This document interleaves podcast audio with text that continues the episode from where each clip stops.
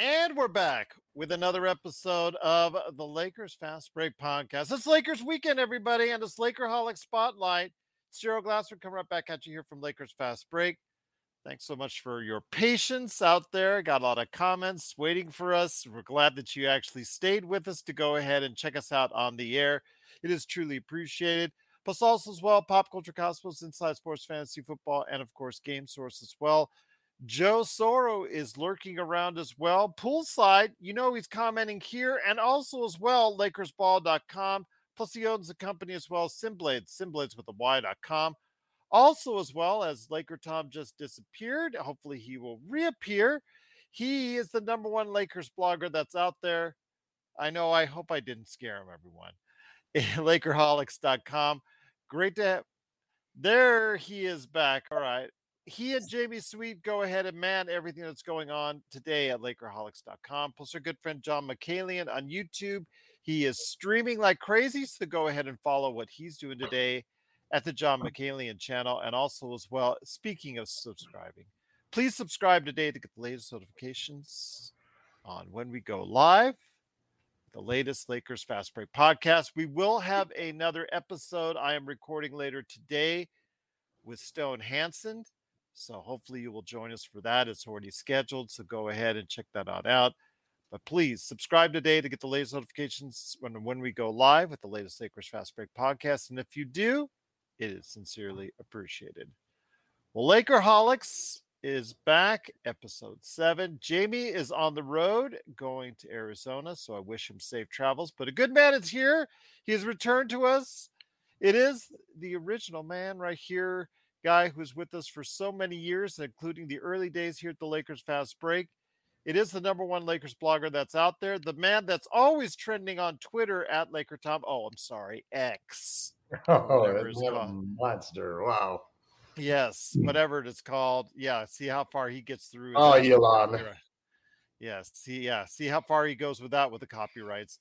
It is Laker Tom. Laker Tom, great to have you here. Great to see Bronny James uh, in a recent, uh, I guess, uh, image today playing piano and that he went out. So if people are still trying to question because you have to date mm-hmm. everything like those old timestamps you had on those like you know overhead cameras that you had back when you were uh, young much younger but yeah it looks like you know if all intents and purposes he's doing much better which is great to see but laker tom Great to have you here talking basketball once again. Well, you know, before we even get into the basketball side of it, uh, for those of uh, for those of you who have followed me, know that I had a double cardiac arrest four years ago, and uh, it's obviously quite different than than having it happen when you're a young man like Bronny is. Um, and it's scary but the thing that they say about it and, and this is something to really realize that that you do need to make some changes with respect to athletes that your chances of you having a cardiac of living after having a cardiac arrest outside of the hospital is 90% or, or your chances of dying. So it's it's really difficult situation. You have to have cpr right away and a defibrillator pretty quickly in my case, it was my 16 year old grandson who had just taken two CPR courses, who gave me nine minutes of CPR to save my life until they got there with a defibrillator.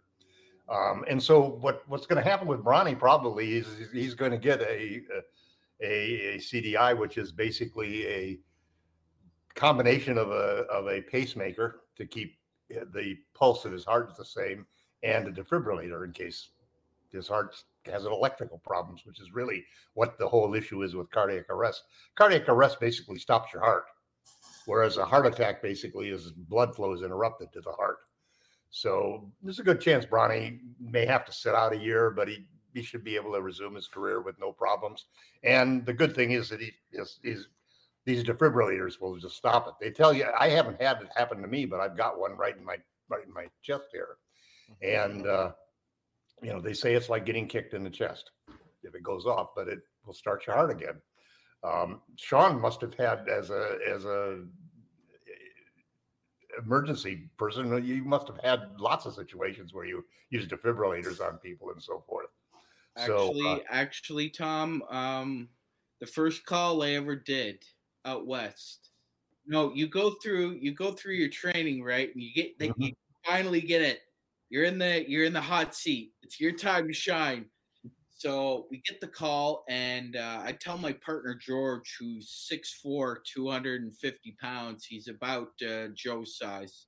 I could probably take him in a in a fist fight. George said, "Don't worry about the cardiac monitor, Sean. Just go in and assess the patient." I said, "No, George, we got to. You know, I'm in training, right, Tom?" He's like, "No, don't worry about it. He's fine. He's talking. Just talk to him. I'll get. I'll bring in the monitor later." Tom, this guy is white as a ghost when I head into the door, and uh, mm. his daughter and his uh, his uh, his wife are sitting there, and I'm asking him questions. And about a minute, he drops. So I gotta scream, George, get me the defibrillator. And in about three minutes, it goes from three people being in the house to 12 because everybody knows what's going on at this mm. point. So that was my first experience, but yes, absolutely. And let me well, they had you, a defibrillator. They had a defibrillator at the gym too. Yeah, that's which that's, was a it, really key thing because.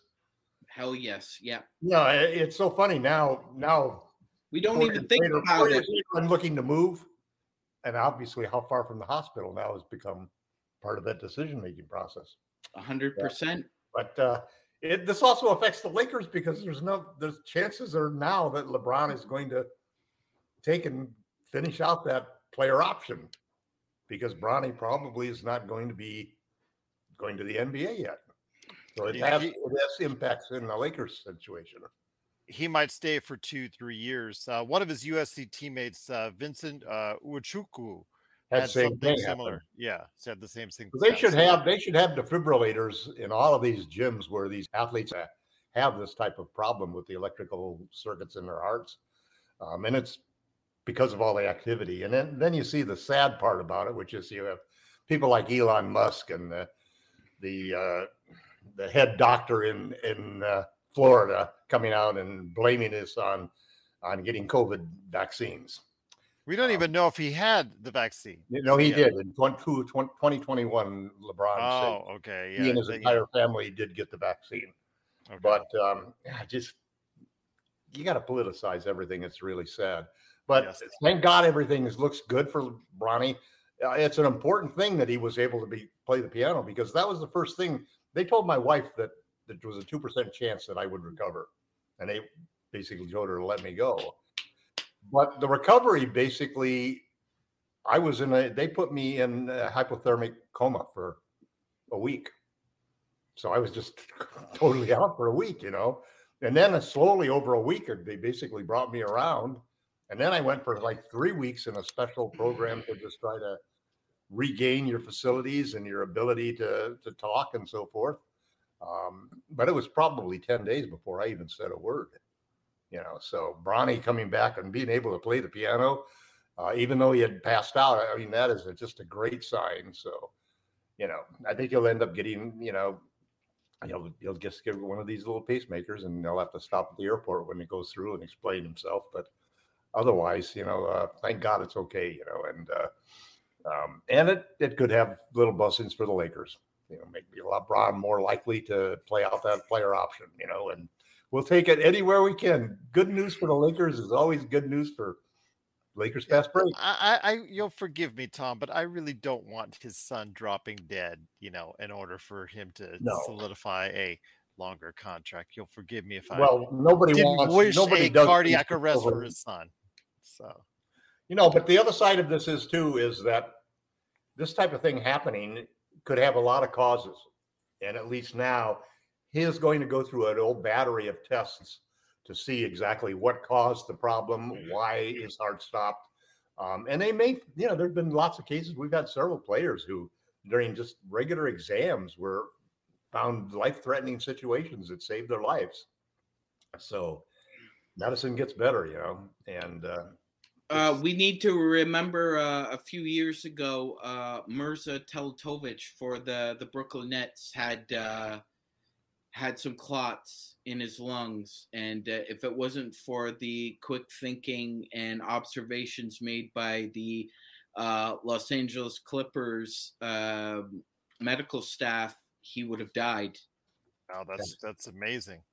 Yeah, yeah. They had been traveling for so long that uh, unfortunately, that those DVTs, man, just watch out for them, everybody. If you're on a plane or that, make sure you get up and stretch. You're exercising because those clots all it takes is a is a few seconds, a few steps.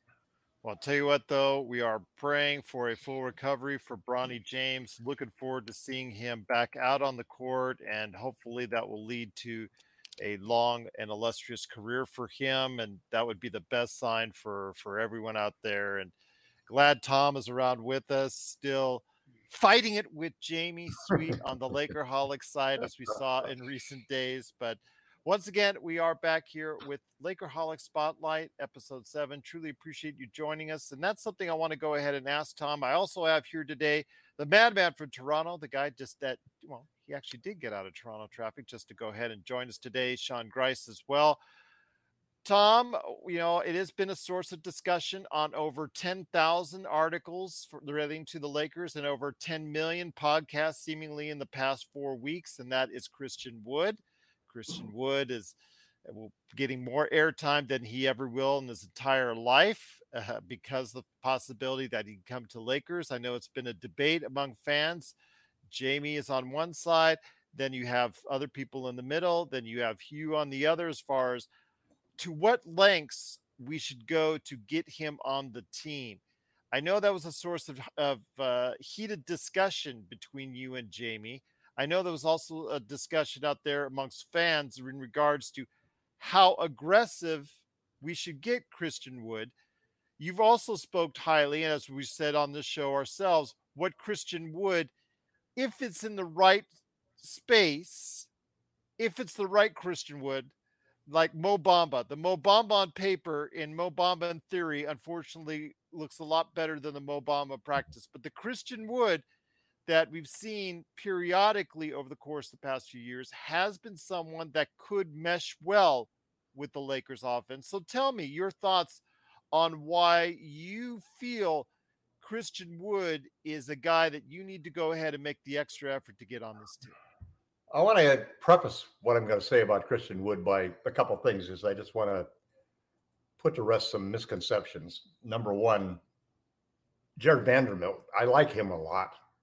I don't really want to get rid of him. I don't want to trade him. I would look to re-sign him. I think he's got a great future. Um, I think he's got three problems. Basically, one, he's not a good outside shooter. Secondly, he doesn't have great hands. He fumbles the ball a lot when it gets passed to him when he's cutting. And third, he's turned into Ben Simmons when he's in the paint. He never goes up for a shot. He passes it out every time because he's afraid of getting it blocked. So he's lost his confidence totally on offense. Now, counter that with the fact that the guy apparently has grown a couple of inches. I mean, he's a 23 year old kid. How can he grow a couple inches? That's, that's just amazing. But you look at the pictures and he's definitely grown and everybody's noticed it. And he's been working with Phil Handy, who, uh, if there's anybody on the Lakers coaching staff that I have a lot of confidence in uh, to help develop a player's offensive skills, it's Phil Handy. So I I do like Vando, and and I have proposed in the past that if we couldn't get Christian Wood for the minimum, that I would be willing to trade Vanderbilt for him. Um, and the benefits of doing that are first you can you have to guarantee the first year of a three-year contract, but that's all you have to do. The second year could be a team option, the third year could be a team option, or they could be a team option and player option, or they could be just for amounts that aren't guaranteed but it gives you the ability to pay Wood a little bit more so he doesn't feel like he's getting screwed. And most importantly, you get his bird rights, which means you can go over the cap and re-sign him for whatever negotiate you, you negotiate with him. Now, I wouldn't do that unless we couldn't get him, unless he wasn't going to sign as a free agent, obviously, because you don't want to give up a valuable asset like Vando. But Wood Wood is the third big gamble that we're making? We already got two gambles with with with guys who've got spotty records in Jackson Hayes and Cam Reddish. Now, we've proven in the past that we can take guys who've got some questions defensively, but have got some offensive skills. And we've shown with Malik Monk and and with Lonnie Walker that that our staff knows how to rehab those guys and get them to be players who play at least within the confines of what our offensive game plan is and our defensive game plan. Um, sometimes they don't play good enough defense, they don't get on the court because that's Darvin Ham's way of doing it. Um, but I think that my guess is that we won't trade Vando for him. Okay. And I'm hoping that that's because we're seeing great progress from Vando, you know, because he's at the facilities working out and so forth.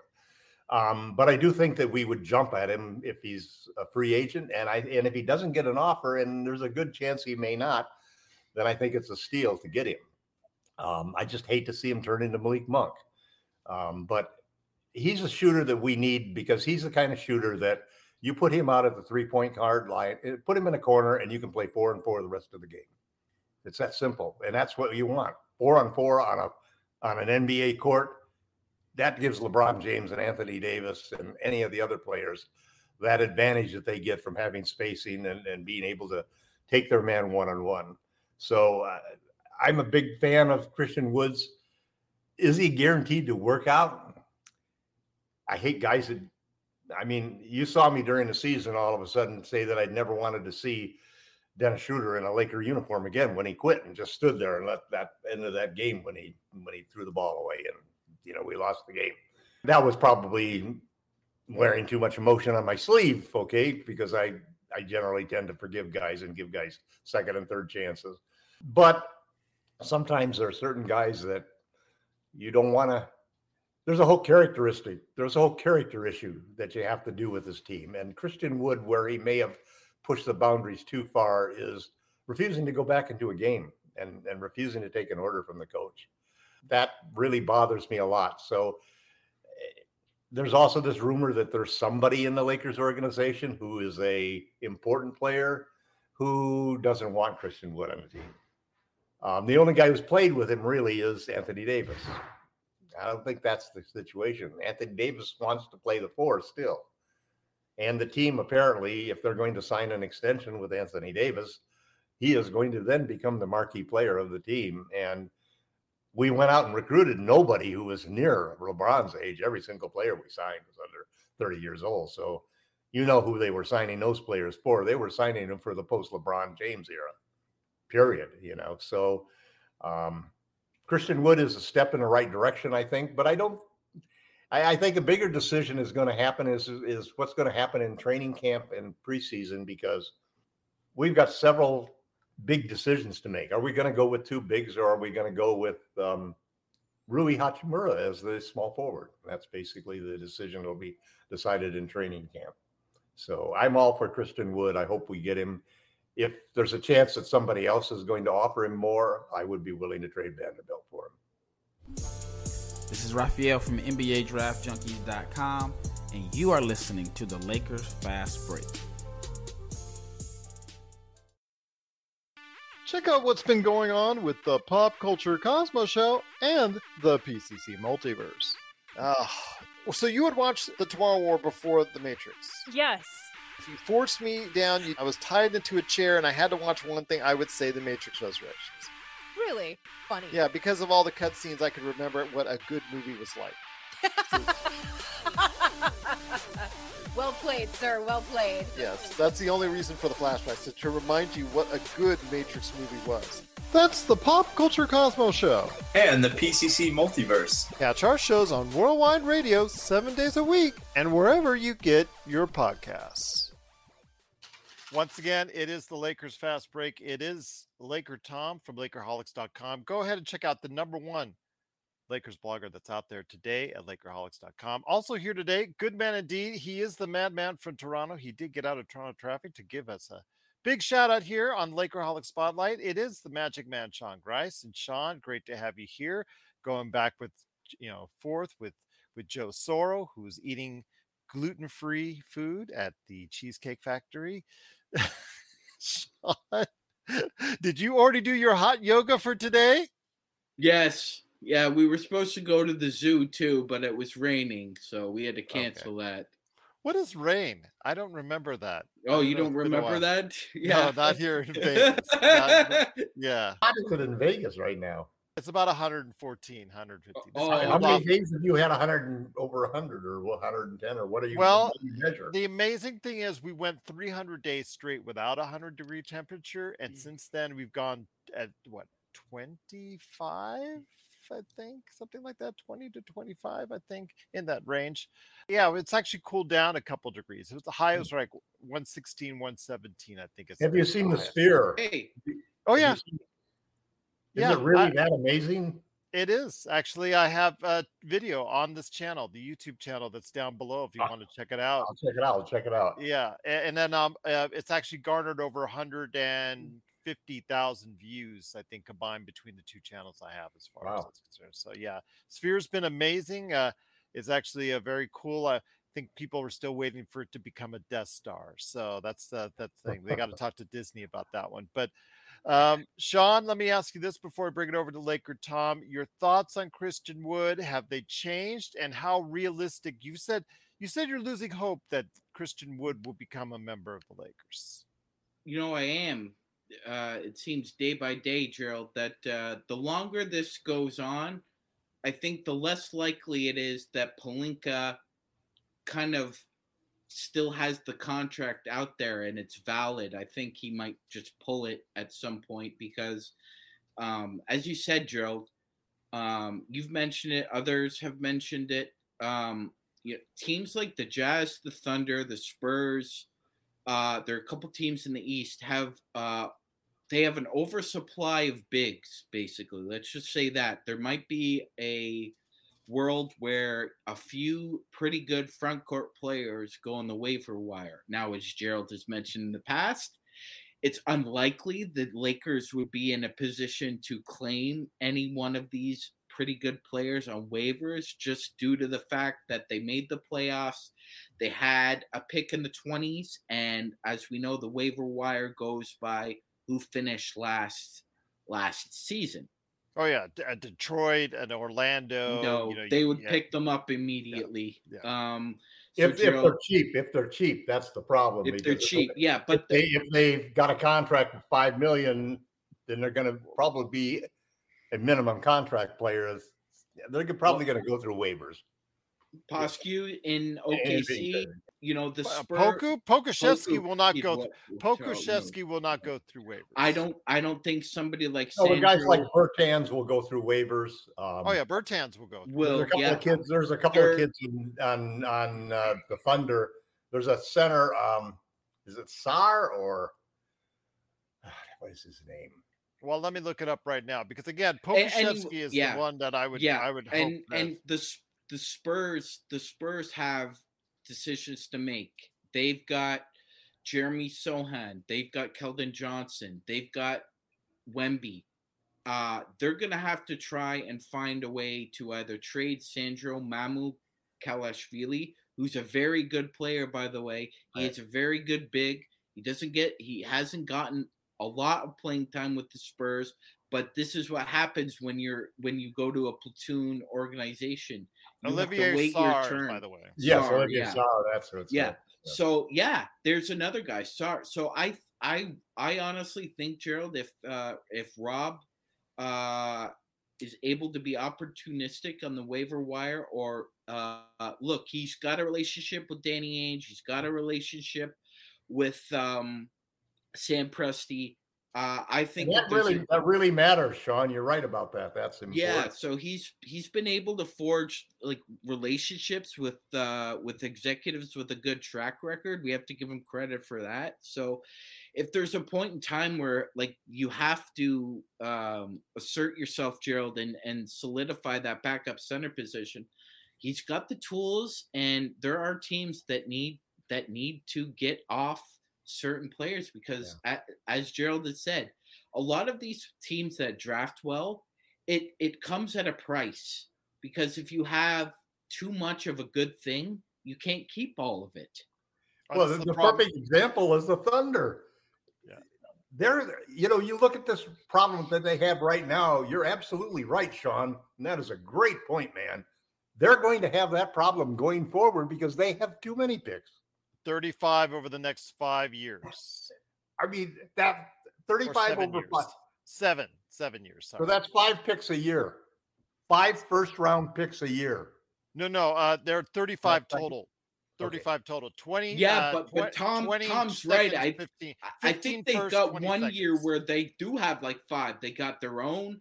They got one from the Clippers. They got one from the Heat. They've got one from I think uh, a, a, a trade they too were many involved. picks. You know what they should have done? They should have ordered. They should have offered ten picks for Wemby.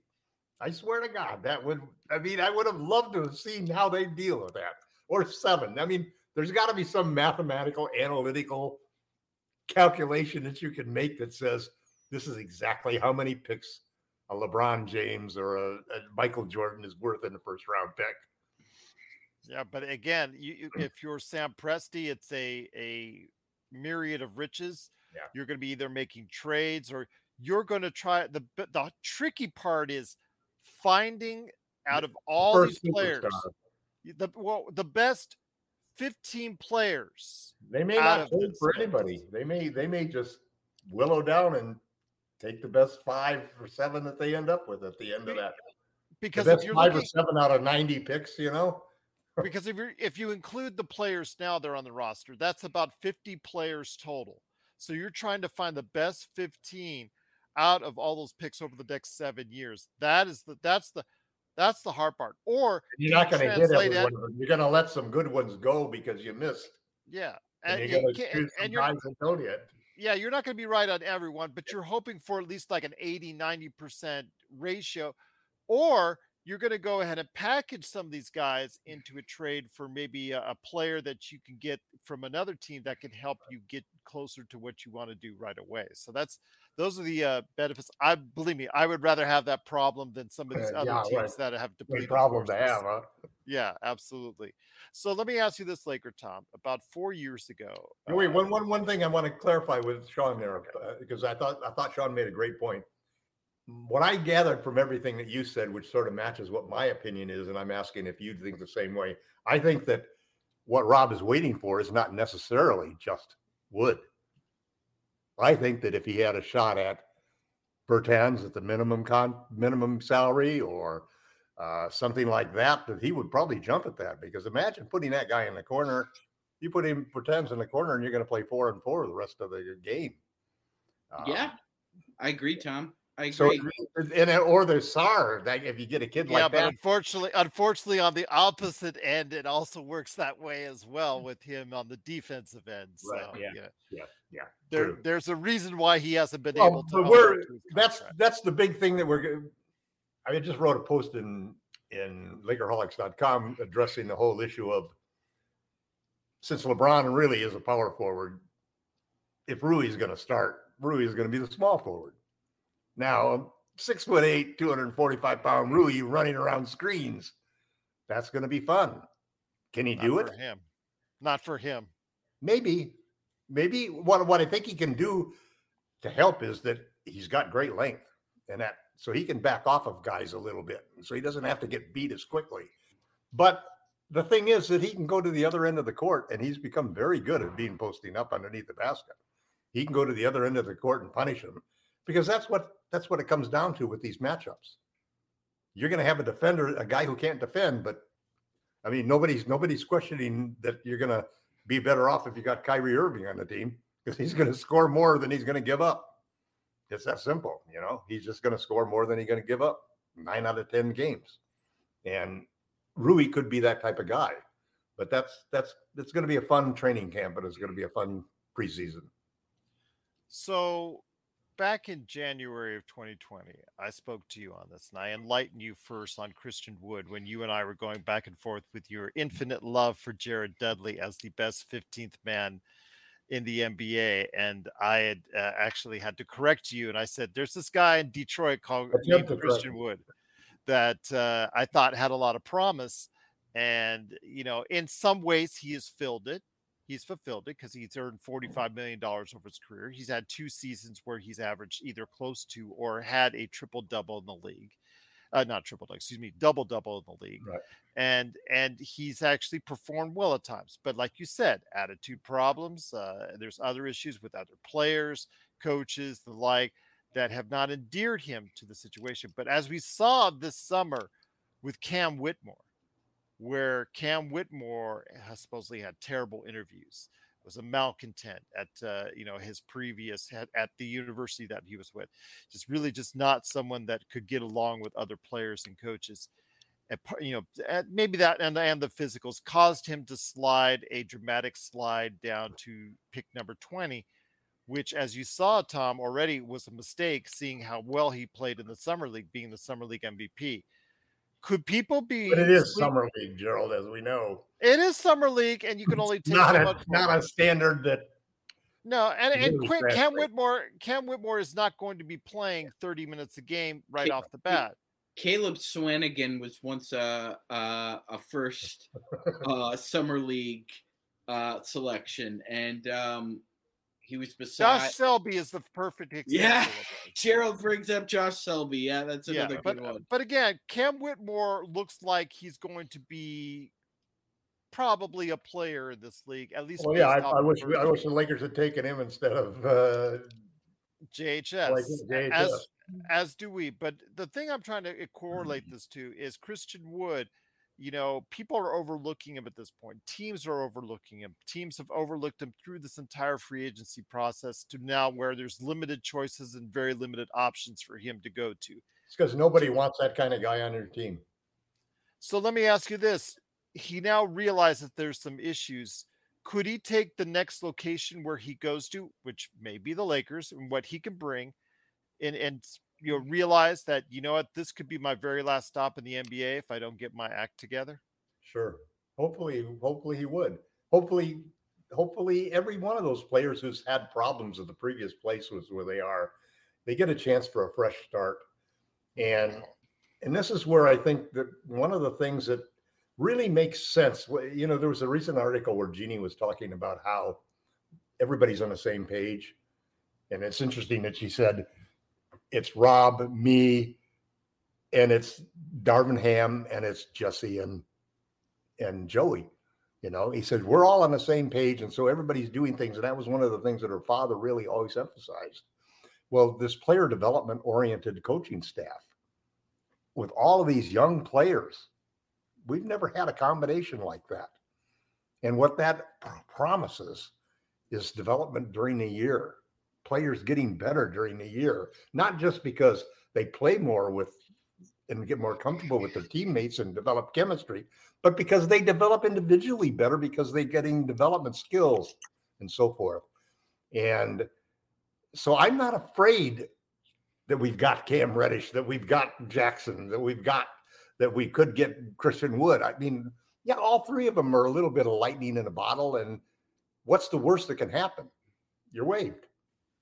You know, they're not got Darvin Ham, LeBron James. They're not going to be wild cannons that they might have been when they're playing for the Houston Rockets and you know and teams like that. There's a big difference when you come to the Lakers, and I think that the Lakers, because of the type of coaching staff that they have and the type of superstars that they have, and I think the type of players that they put together, the peer pressure that comes from being part of the team and doing everything that's asked of everybody, that you have to play two ways or you're not on this team. I think that those are things that give us confidence that we can do that. That's why I'm not afraid of Christian Wood or any of those three guys. They're really, truthfully, low risk, high reward players.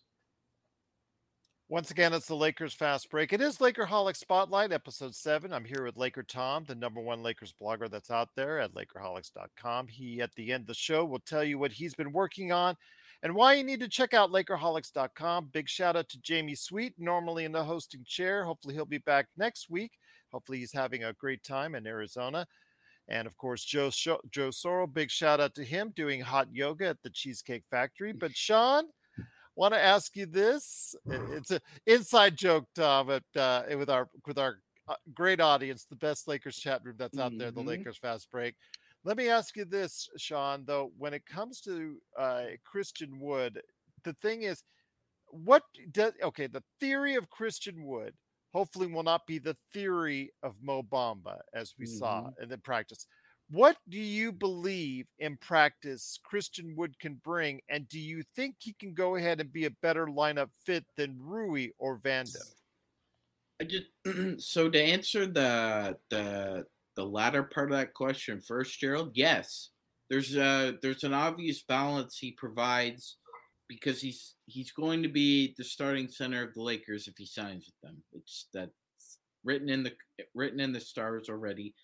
He'd be the starting center, and then Hayes would would would be the backup. And uh, I think LeBron, Rui, and Vando have all shown themselves that they could play spot minutes at center if it's required based on matchups or uh, injuries during a game or what have you, any any other circumstances. So I think he provides a natural fit from like an on-court skill set.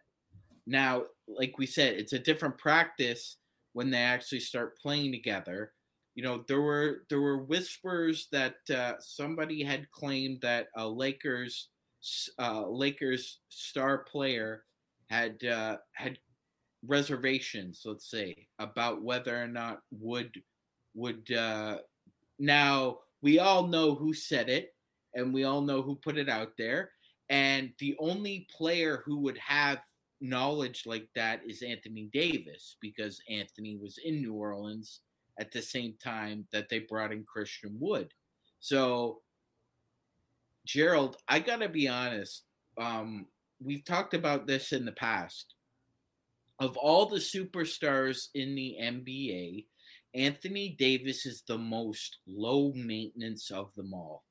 Doesn't really want attention, doesn't ask for it, doesn't really seek it.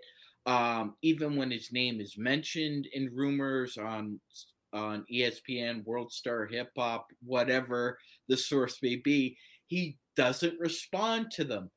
Um, I have a feeling that if this was so important and if he really wanted to, he could have put his name on that particular uh, rumor, but he didn't. So I I take it with a grain of salt. Um, The I Lakers think- wouldn't be looking for Wood at all if if if he, AD or LeBron had. I've I've mentioned I, that I'd have to before, say Tom. they have, Yeah, to, they have to endorse that. they would. They were They thinking would. of going after Christian Wood. What do you guys think? They oh, would. I don't want to.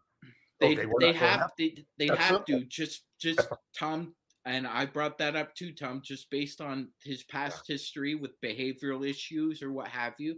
They'd I have mean, to there's be enough baggage there anyway. But What? But looking at it from Jamie's sweet side, because that's the major issue on Lakerholics.com when you first brought that up, and also on on no, my issue well. wasn't my issue wasn't that because I can understand anybody not wanting Christian Wood. But that was that was Jamie's side of the equation. No, my on- I And know that was we- Jamie's we side, but the fight between Jamie and I him- wasn't over that. Yeah. That- we got him. We got spot. him to. We got him down to though. He'd he'd be willing to be on board with it for a vet min, because like Yeah. like Tom has said, the the point of the end of the bench. He, he brings something here- that we really Yeah. lack. yeah, it's A uh, go-to it's- it's a- scorer, a go-to scorer who shoots high percentage from all three levels. Now, we got defen- guys who defensively guys it's a whole that. nother issue with him i think you really have to figure out uh who plays beside him um for you know Anthony those, Davis is the yeah answer. those those 10 you got to cover him minutes yeah defensively. yeah exactly I so care if he plays a four or five. If you put him on whichever big man is the easiest for him to cover, and so that so that AD can roam. And Uh, because I think Jarred Vander Jarred Vanderbilt off the bench is a natural fit beside Christian Wood. Yeah. Yep. Yeah, you. Well, I, I'd rather I'd have- rather play A- AD Vando- or AD or Vando's got to be right next to him, yes. Well, the reason why though, weeks ago, unless they trade Vando for him, of course. even before anybody else was putting on the spot, even before anybody put his name out there, I was the first one giving a shout out to Christian Wood because of Well, not you had the the fact- trade. You had the trade of the century, Gerald. Why don't you Gerald- reach Gerald that trade called for it. Yeah, Gerald but I'm called I'm it. talking about uh, yeah that one too. But I'm talking about it, you know coming up on free agency. Why Christian Wood would be a good fit for the Lakers is because the fact that Christian Wood, yes, he does fit alongside AD as far as the theory of Christian Wood because of what he can do, what he can bring, the defensive lapses and the defensive rating, which you know as we see in the numbers is not as bad as Gabe Vincent or not as bad as Cam Reddish and not as bad as Taurean Prince. Those guys are still blocks a- over one shot per game the last four years. yeah, so it's not he doesn't have a, as bad defensive rating as those guys. Those are the guys that you brought in. Keep looking into that perimeter. But the reason why I was thinking of him as an option is because of the fact, like Tom says, he has a ability to score three levels. Not as much as when he's playing with LeBron and AD, but when LeBron and AD are out of the ball game, when LeBron and AD are not playing in the game. And you got to remember, everyone out there, that we probably combined, even if everything goes well for the Lakers, you're talking about 30 games missed combined for LeBron and AD. 15 a pop is probably a relatively, eh, I guess, reasonable number of games combined for those two to miss if they don't have any bumps in the road as far as major injuries are concerned. So you need someone to go in there that can fill the gap. He's an automatic double double for that purposes. Exactly. And if that's the case, mm-hmm. he did the same thing in Dallas, where he did average a double double when he was starting in games for Dallas last year. You saw he averaged a double double legitimately across the board for Houston. So these are the things that he can do for you in his place. Does it lead to winning in those games when you have a LeBron and AD out, out of the ball game? I understand Jamie's point and saying no, it hasn't. I understand that, but you need someone to fill out the scoreboard for mm-hmm. you to fill up the scorecard as far as being able to provide you these things when they're out of the ball game. Do they give you exactly does he give you exactly what LeBron and AD does when they're when they're in the ball game? No. But how many But people that also are do things that they can't do. You know, Yeah. One of the one of the problems we have right now is who do you give the ball to at the end of the game? Well, I don't get in position so that somebody can get the ball to him. But I don't see LeBron, LeBron is going to get doubled most likely, um, and he and you don't want LeBron settling for jumpers. We don't have anybody that we can give the ball to, clear the side, and say, "Go get us a good high percentage shot and make it." And that's but I don't see good. Wood as someone that you could bring in that you should expect on playing crunch time unless he's really having a breakthrough. Oh, I know. I think it's or think uh, it's- or in the playoffs. I don't. Ex- this is a regular season. Let's fill out the stats. Let's get ourselves to a 50 win team by providing you with depth type type move. That's what it is for me. That's what I think he can do, and that's what. well, I but think I think you also if he gives you more than that, He's the only guy on the team who can really take a person on one on one. I mean, you can post him up. He's a great post up shooter. He's a great, he can dunk. If he's a great three point shooter, I mean, there's, he's a higher percentage closer than anybody else. And you have him in the game, the first thing you've got is again four on four for LeBron and AD. They're playing four on four if you've got Christian Wood out there because we haven't had anybody who has the gravity that he has that attracts defenders to especially beyond the three point line. we're signaling the ref for a quick timeout, but we'll be back with more of the Lakers Fast Break podcast. Hey, Lakers fans! Looking for the best place to go for up to date news, information, original videos, articles, podcasts, opinion pieces, and discussions about the Los Angeles Lakers? Well, look no further than Lakerholics.com. With a legion of followers always there talking about everything Lakers and the NBA, there's no better place to go to share your fandom as the team heads toward another championship run. So stop by and be part of the conversation today at Lakerholics.com.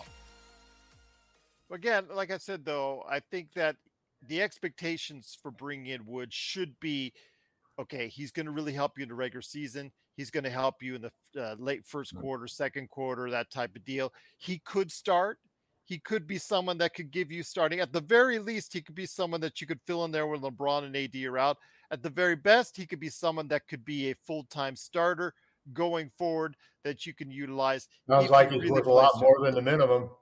yeah, he if in, in theory he is, but there's a reason why he is not. That's eh, or the reason why that he is be you know may have to get the minimum is just because the fact he's had such a he's burned every bridge that he can, and that's the difference that that what you and and Jamie were having. Not just the fact that you guys were going at it. Then it got got a little bit uh, obviously a little bit uh, different between you and him, and uh, you know as far as the your ideals, and then and it got a little bit uglier from there.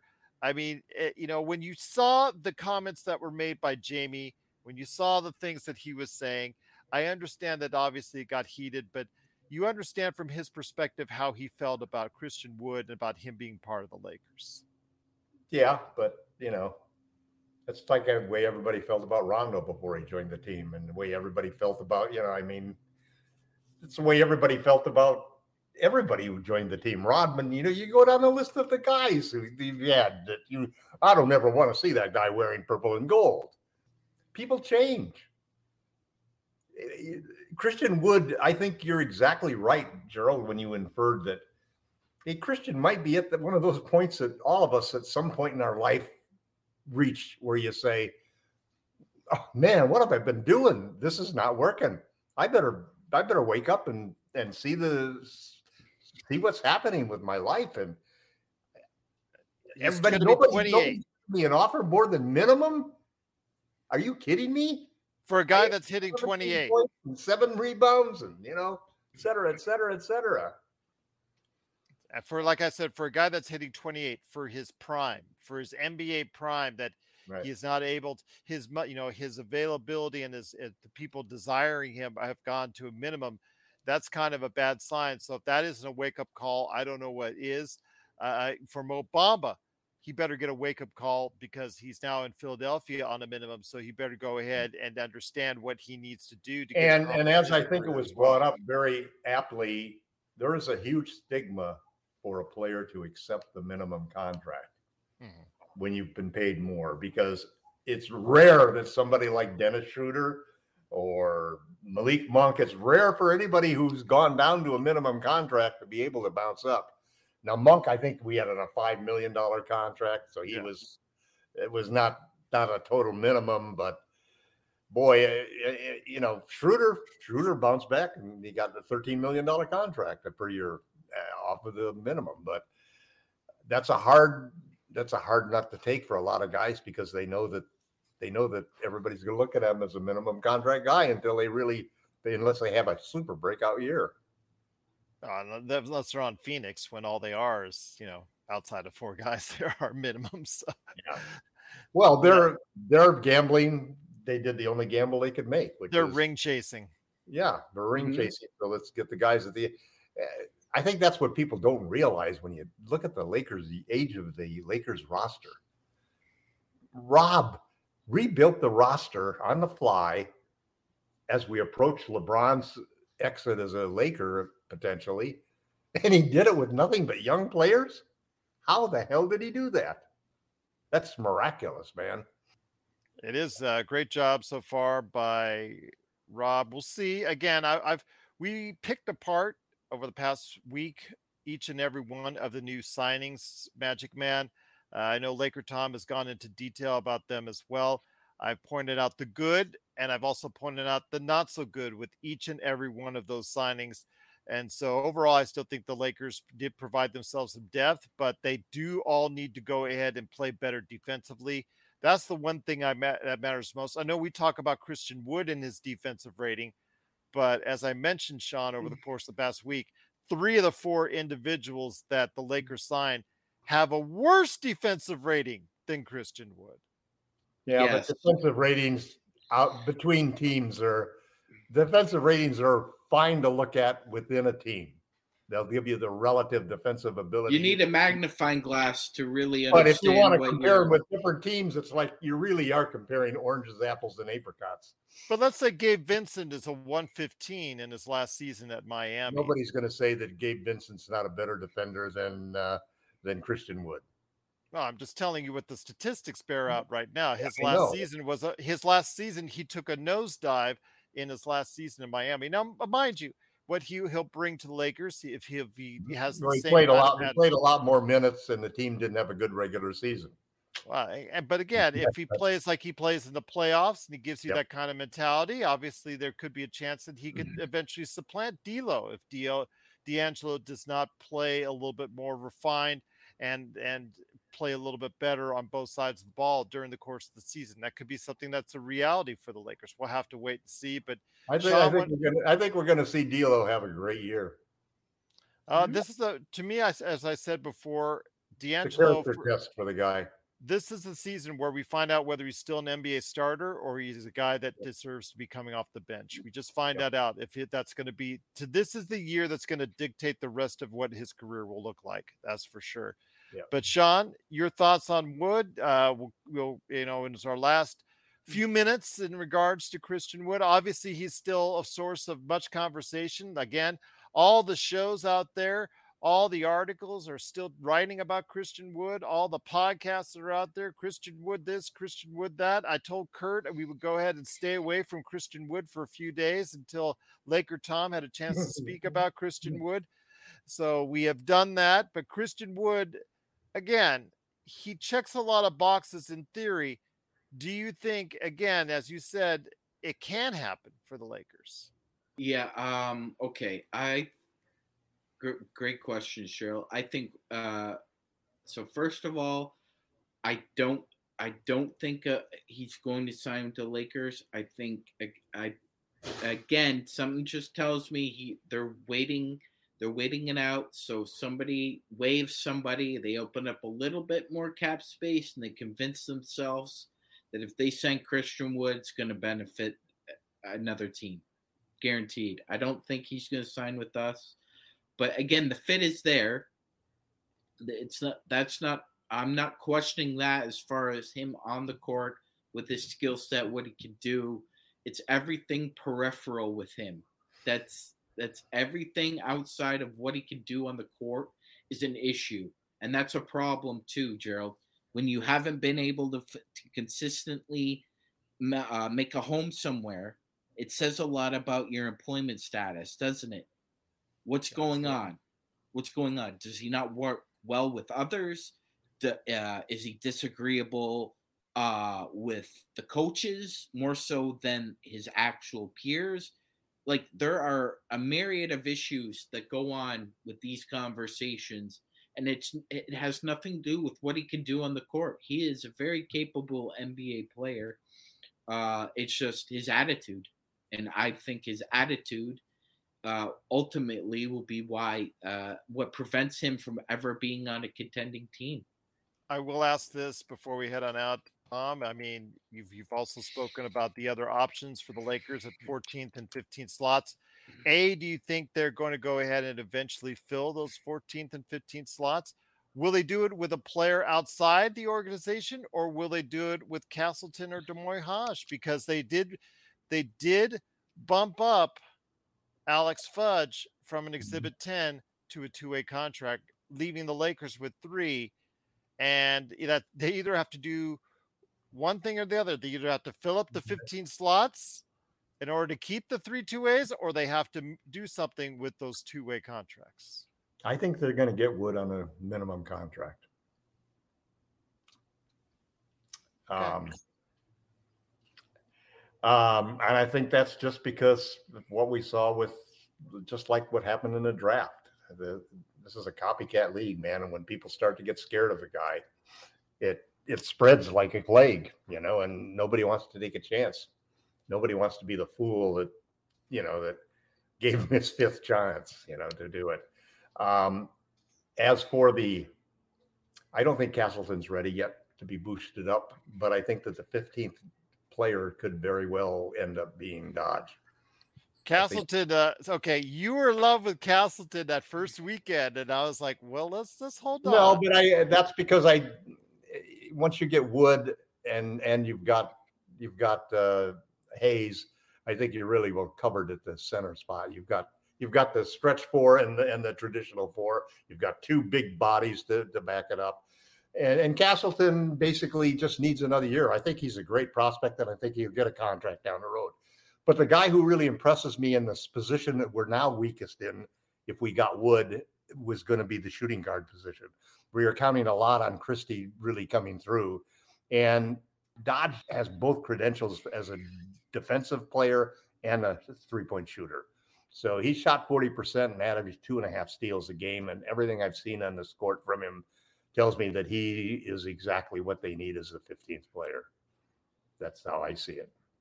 I'll tell you what, though, looking forward to seeing what the options are. Magic Man, do you have any options for the 14th to 15th player? Do you you say no on Christian Wood that he's probably not going to make it to the Lakers? So what will the Lakers do with that 14th or 15th option?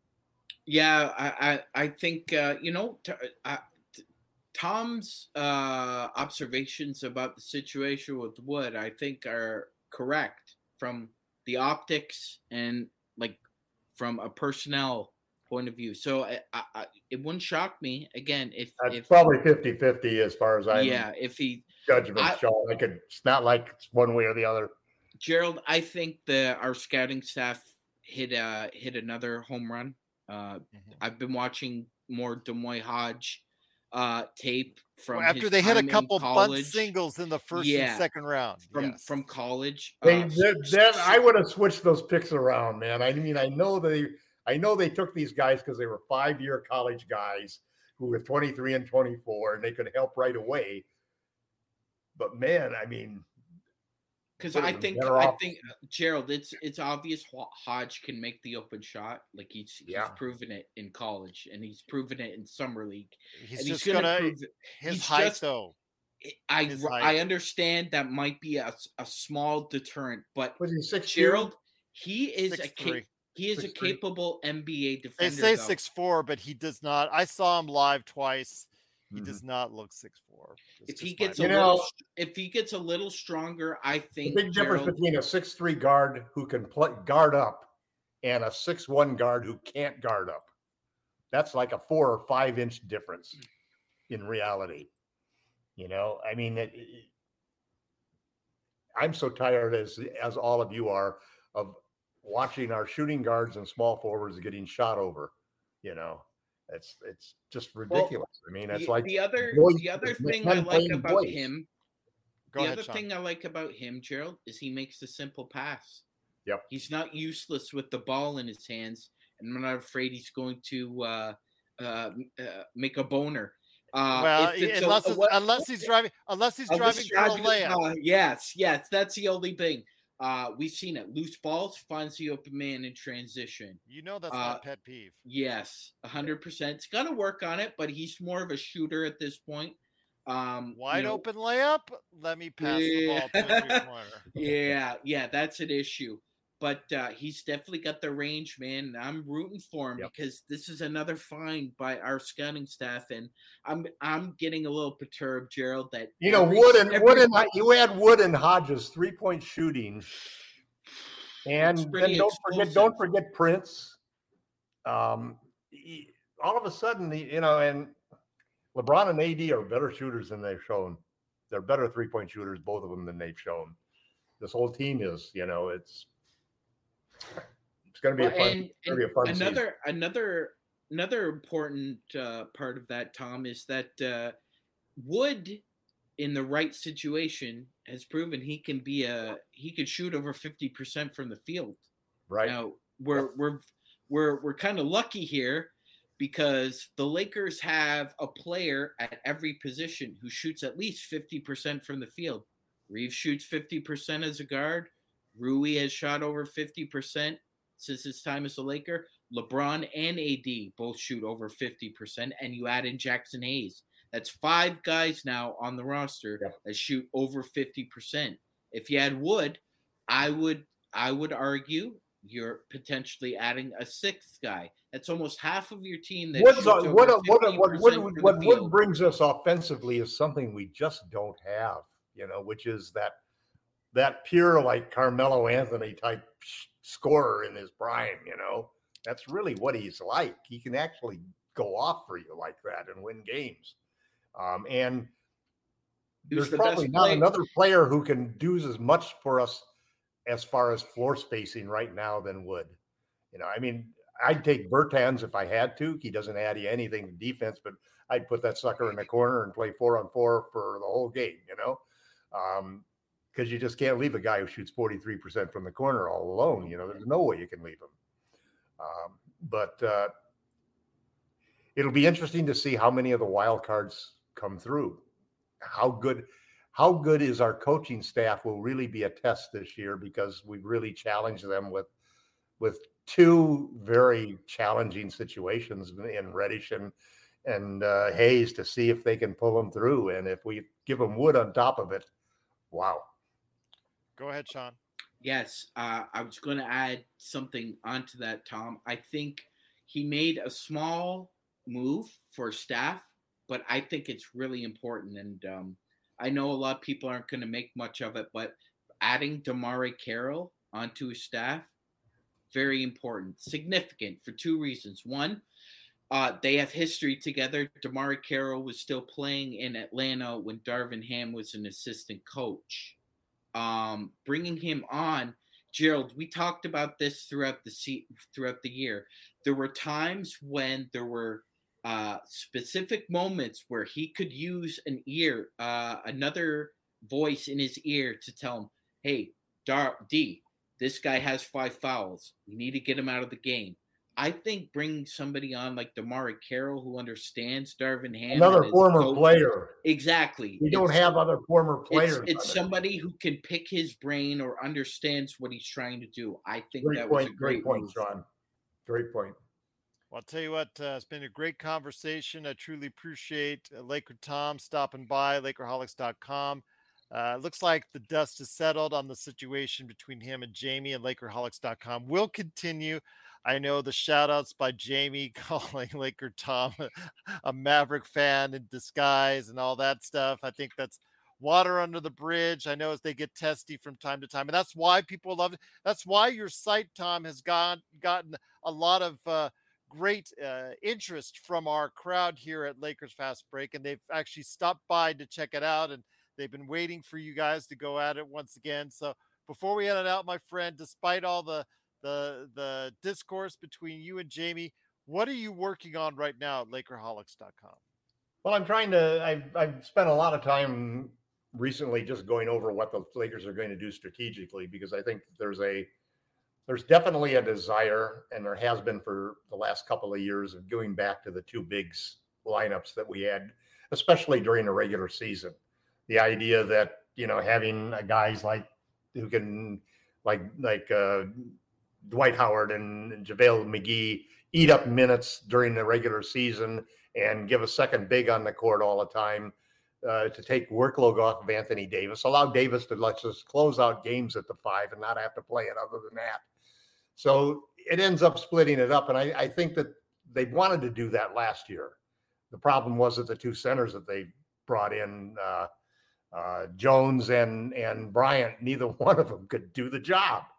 And so they ended up having to revert to putting AD at the five. Well, this year they're back with the same old story that okay, we want to we'd like to get a we'd like to get two bigs out there, you know, and that's one of the reasons we got Jaxson Hayes.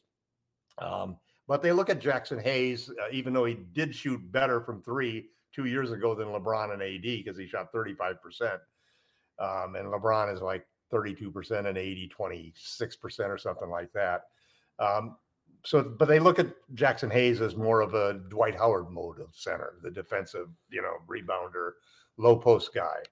So the big discussion I think is going to come, even if they don't get Wood. I happen to think that what we're going to see a lot of testing in in training camp and in preseason is the two bigs, probably with Jaxson Hayes, you know, being playing center and Anthony Davis playing power forward.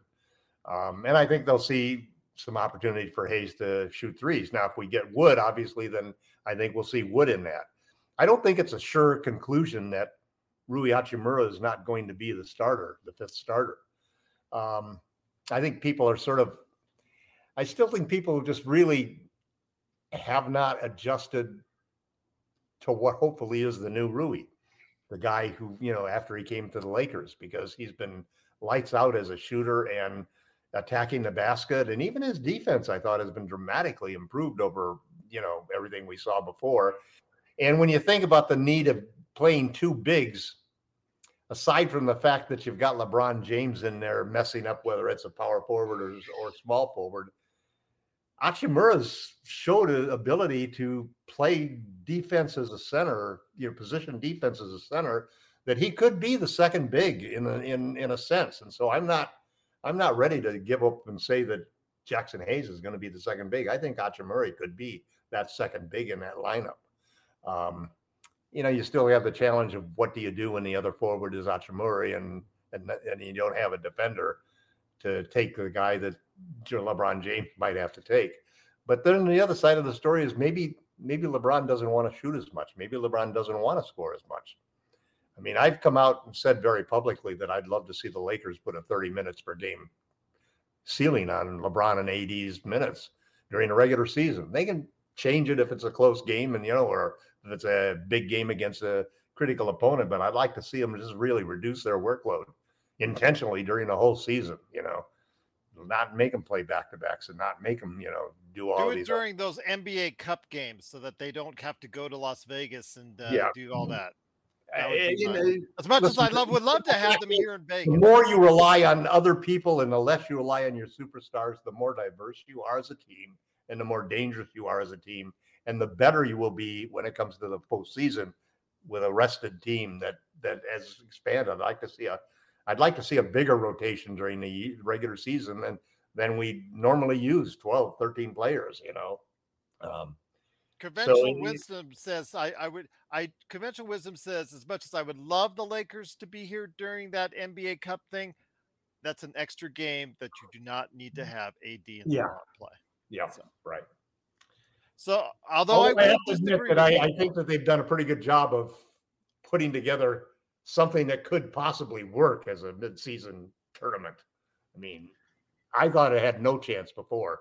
I, I think now that they've made those games be counting as regular season games, that really solved a lot of the problem. It's that 83rd game that doesn't seem right, you know, I just think especially if idea. somebody, what if somebody gets injured in that game? It's already said that. Yep, that's what I said. Somebody gets into that game that that's going to be blow up in their face. But I will tell you though, I disagree with you on Jaxson Hayes. Jaxson Hayes should be focusing on what Jaxson Hayes needs to do. Uh, again, uh, you know the the concerning thing is his block shots for a guy that has athleticism is just not there. He needs to go ahead and and uh, you know be the defensive rim protector that we hopefully can get out of him, especially because he's still early and young. But you try to put him as a stretch five, I think you're asking for a whole lot of trouble. He had Mm, one year. He has less than one attempt for all the games. You know, averages one attempt or less for for his entire career. He had one season where he was 20 of 57. His I'm, I'm problem, not his- bet on that. Well, I, I've watched a lot. I let me start by saying I never hardly watched any of Jaxson Hayes until he became a Laker, but I've watched a lot of the the tape on him from previous years. And the thing that jumps out about him as a player is that, and and and this, most of this comes from an, from analysts who have talked about his defense. His problem is not that he doesn't block shots or he, he doesn't have the ability to block shots. It's that he doesn't have the attention span to stay focused on defending an entire series. So he loses he loses contact with the player, he loses contact with the game, you know, and it's it's a it's that typical thing that, you know, I'm an offensive player, man. I'm just trying to defense is waiting until I got the ball again. You know, he's that type of attitude player. So you this is where you hope that a change of environment, a a reckoning with your career possibilities, you know, where you all of a sudden got a wake up call uh, and let's say some good coaching and, and mentorship from players like LeBron James can get a guy back on path because that's really what we're gambling on. Because it's not a question of the guy's skill. Nobody's questioning Cam Reddish has the ability to be an outstanding NBA player or that Jaxson Hayes does or that Christian Wood does. That's not the issue with these three guys. The issue with these three guys is can you fit this role that we give you, that this coach gives you, and do this for the team? Because that's what we need to win. You do that, and then we'll let you do some other things, but you got to do that first. And you got to learn to do that first because that's your job. Just like just like your job is to do this and your job's to do that. And when you go to work, your job's to do that. Everybody's got responsibilities and you have to live up to them. And you can't until you accomplish those basic responsibilities, you're not going to get a bigger offer a better offer or more responsibilities. So start doing the right thing. So hopefully we've got the environment where they can all three of them start to do the right things. And if all three of them did the right things, we'd probably win the championship this year. If we get two out of three of them, I think we'll win the championship. If we get one out of three of them, we'll make the finals. If we strike out on all three of them, we'll make the conference finals again. There you go, indeed. But go ahead and check out Laker Tom's thoughts every day right there at Lakerholics.com. Plus, also, please follow him on Twitter. You know, he's got some crazy trade proposals already, despite the fact that most of the players that can be traded can't be traded until December 15th or later. That doesn't stop Laker Tom at I just all. had a I just had a post the other day that went uh, 150 million. Okay. I'm just saying, I'm just saying these players can't like JB says, these players can't be traded till December or January. So that that doesn't stop you at all, my friend. You got the initiative. Go Oh well, it, no, you know what? That just makes me make a trade up just for out of out of vengeance. You know, friend. Uh, spite to I hate the people who basically say, "God, can't you let the, the guys at least have a chance to play for three months before we trade them?" just looking for the best option for the Lakers. There you go. Wow. indeed. The worst thing to do is to try to tell somebody what not to write. No, I was gonna say, hey, if if if uh you know if uh if anybody doesn't like it, they could go whistle and kick rocks. It's it's Tom's site; he can do what he wants. And uh, besides besides the fact that the funniest the funniest story about the trade machine is from Bobby Marks because unfortunately he had to deal with the trade machine on a professional level, Joe. When Mikhail Prokhorov uh, owned the then New Jersey Nets and they became the Brooklyn Nets. Prokhorov loved to drink vodka with a fellow oligarch and come up with trade suggestions. So Bobby Marks used to say that they would have some assistant going to Staples about every four hours because him and his buddy would just randomly fly like 300 trade proposals at Bobby Mark and they would actually have to discuss these, Gerald, with him while he was under the influence of vodka. And a lot of the conversations did not go well. I can imagine so. But remember, that's him. Billy King, I think, was his boss. Yes, yes. Yes, if I remember correctly. So it is though Laker Tom. Go ahead and follow up today at Laker Tom on Twitter and of course Lakerholics.com.